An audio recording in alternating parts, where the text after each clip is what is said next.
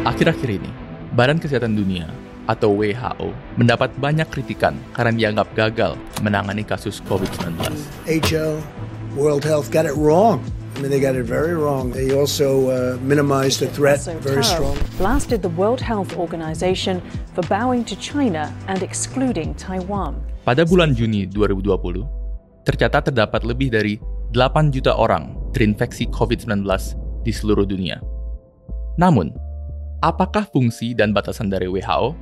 Dan kenapa, meskipun memiliki berbagai pengalaman, WHO gagal dalam membendung penyebaran COVID-19?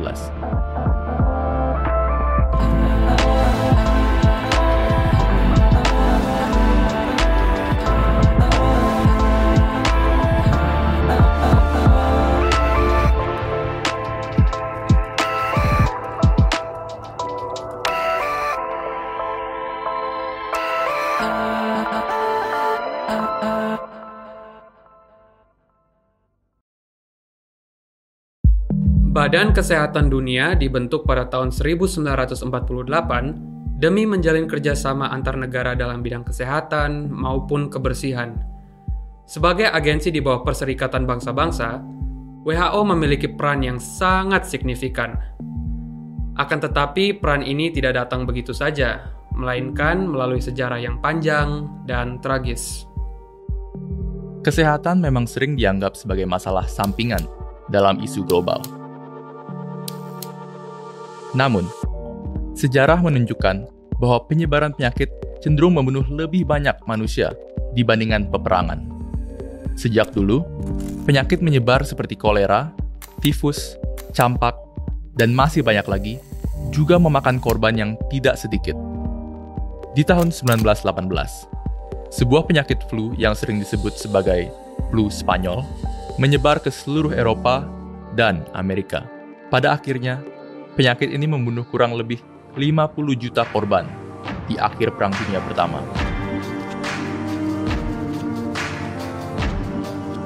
Di saat dunia menganggap 17 juta korban jiwa akibat Perang Dunia I merupakan hal yang tragis, penyakit flu yang awalnya dianggap sepele ini justru menghabisi tiga kali lebih banyak nyawa. Belajar dari tragedi tersebut, Liga Bangsa-Bangsa membentuk League of Nations Health Organization atau LNHO pada tahun 1922 dengan tujuan untuk mengontrol dan mencegah penyebaran penyakit. Mereka melakukan ini dengan mengembangkan sistem peringatan dini.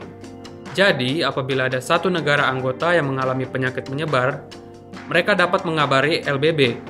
LBB kemudian memberikan peringatan kepada negara anggota lain tentang cara-cara bagaimana mereka dapat mempersiapkan diri dalam menghadapi penyakit tersebut.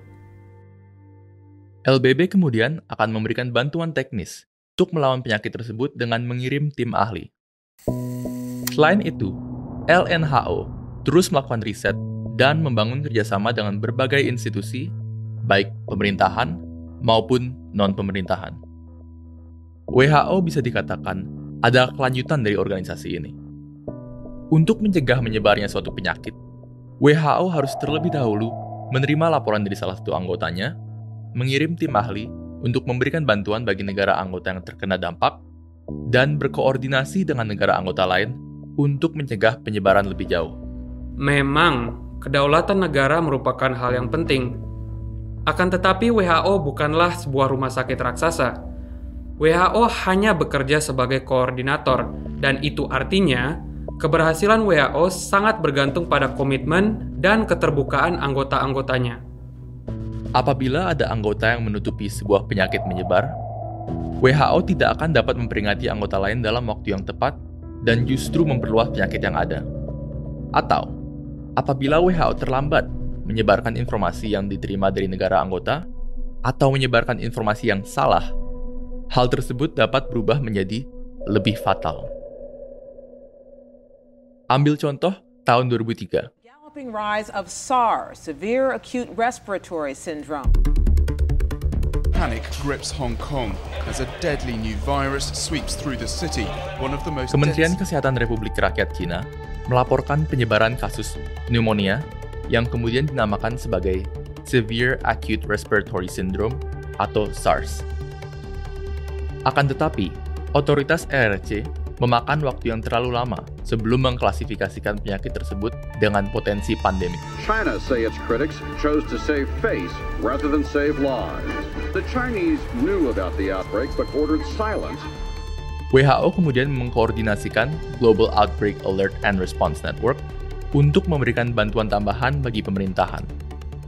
Dalam waktu 4 bulan, penyebaran penyakit SARS dapat diberhentikan. Setelah kasus SARS, WHO menyadari bahwa mengandalkan kejujuran dari negara anggota saja tidaklah cukup.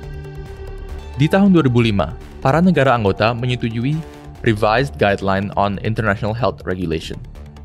Peraturan ini pada dasarnya memberikan WHO lebih banyak kewenangan untuk memperingatkan negara anggota akan potensi penyakit menyebar sebelum mendapat persetujuan dari negara sumber penyakit tersebut. Untuk mencegah politisasi data, WHO juga berwenang dalam menyelidiki potensi penyakit menyebar menggunakan data-data non-pemerintah yang kredibel.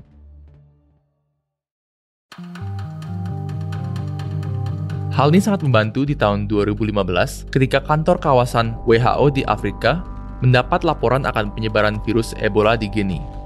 Seketika juga, WHO dapat lebih leluasa memobilisasi asetnya dan mengirim tim ke daerah yang terkena dampak Ebola, khususnya di Liberia penyebaran Ebola menjadi tidak separah yang dulu. Banyak yang mengkritik WHO dalam kasus Ebola. Akan tetapi setidaknya WHO berhasil membendung penyakit tersebut. Lalu apa yang terjadi pada kasus penyakit COVID-19? Dibandingkan dengan kasus sebelumnya, COVID-19 memakan jauh lebih banyak korban jiwa dan memakan waktu lebih lama untuk dibendung. Di Amerika Serikat sendiri, jumlah korban jiwa akibat COVID-19 telah melebihi korban jiwa akibat Perang Korea, Vietnam, hingga Irak.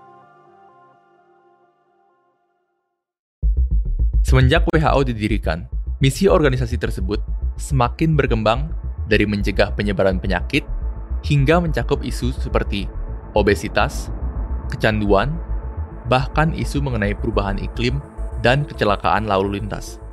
Tentunya, dengan misi yang sangat luas tersebut, fokus dan prioritas WHO menjadi semakin rancu. Di tahun 2017, WHO melantik Tedros Adhanom Ghebreyesus sebagai Direktur Jenderal. Sebagai pimpinan teratas, Tedros memilih untuk lebih mengutamakan peningkatan akses kesehatan pada masyarakat secara luas di atas dari kapasitas WHO dalam merespon wabah. Target yang sangat ambisius ini pun akhirnya terjerat masalah yang sangat genting, yaitu anggaran belanja yang terbatas. Anggaran WHO sangatlah kecil. Di tahun 2020 dan 2021, WHO hanya memiliki anggaran 5 miliar US dollar. Sebagai perbandingan, anggaran kesehatan nasional Australia, negara yang memiliki populasi 24,9 juta jiwa, bernilai 120 miliar US dollar. Pendanaannya pun berasal dari dua sumber utama. Pertama, seluruh anggotanya wajib memberikan iuran wajib untuk mendanai operasional WHO.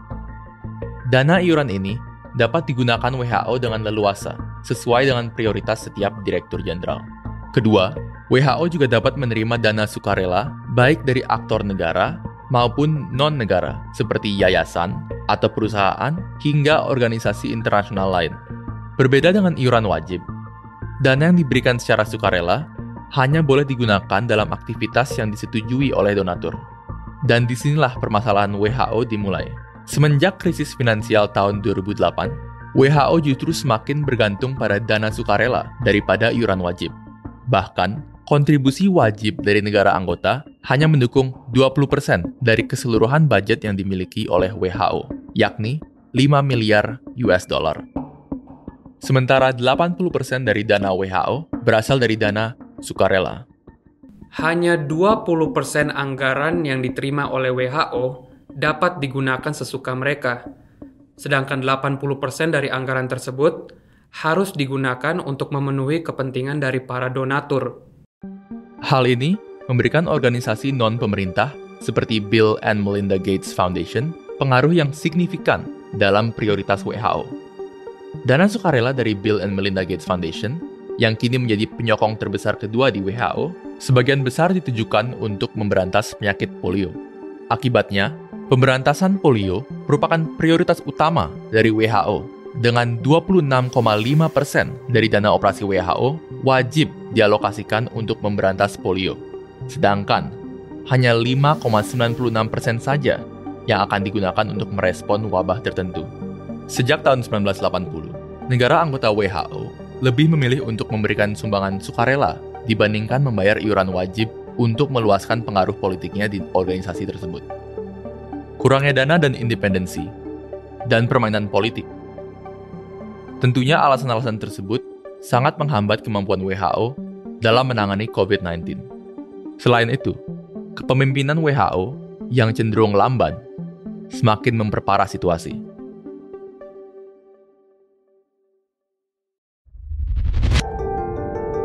Di awal tahun 2020, Tiongkok sudah melaporkan pada WHO akan sebuah kasus pneumonia yang masih misterius di Wuhan, Provinsi Hubei.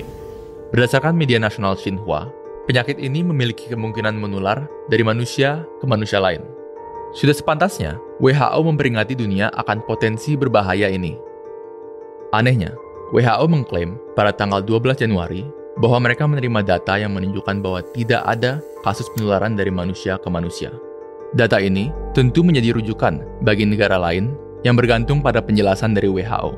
Selain itu, pada tanggal 31 Desember 2019, Taiwan, Hong Kong, dan Singapura mulai mengambil langkah preventif dengan memperketat pengawasan di bagian kedatangan internasional bandara masing-masing.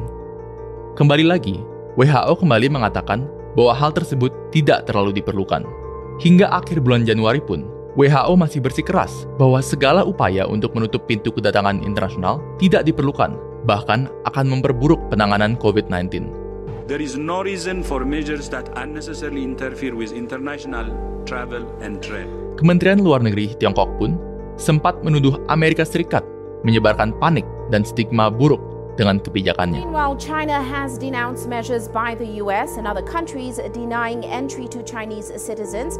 Stated we oppose US attempts to stigmatize China over the virus. Ironisnya, Republik Rakyat Tiongkok sendiri membatasi kedatangan warga asing di negaranya atas dasar mencegah penyebaran virus corona. Dan kebijakan ini tidak terlalu mendapat banyak kritikan dari WHO sendiri. Jauh dari koordinasi, WHO justru menimbulkan frustrasi dari berbagai negara karena perilakunya yang tidak berani mengambil langkah tegas terhadap Tiongkok.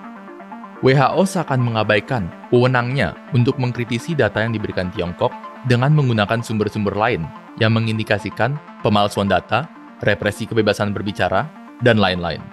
RRC bahkan dilaporkan telah membungkam tenaga medis yang menyebarkan peringatan dini akan bahaya dari virus corona ini. Frustrasi dari Amerika Serikat pun semakin tidak terbendung. Today I'm instructing my administration to halt funding of the World Health Organization. Karena korban jiwa COVID-19 di Amerika Serikat merupakan yang tertinggi di dunia, Presiden Donald Trump pun bergegas mengancam akan mengurangi bantuan finansial AS kepada WHO. Apabila Donald Trump berhasil mencabut dukungan finansial terhadap WHO, WHO akan semakin kesulitan dalam menanggapi kasus COVID-19. Akan tetapi sekarang pun, apakah WHO sudah berhasil?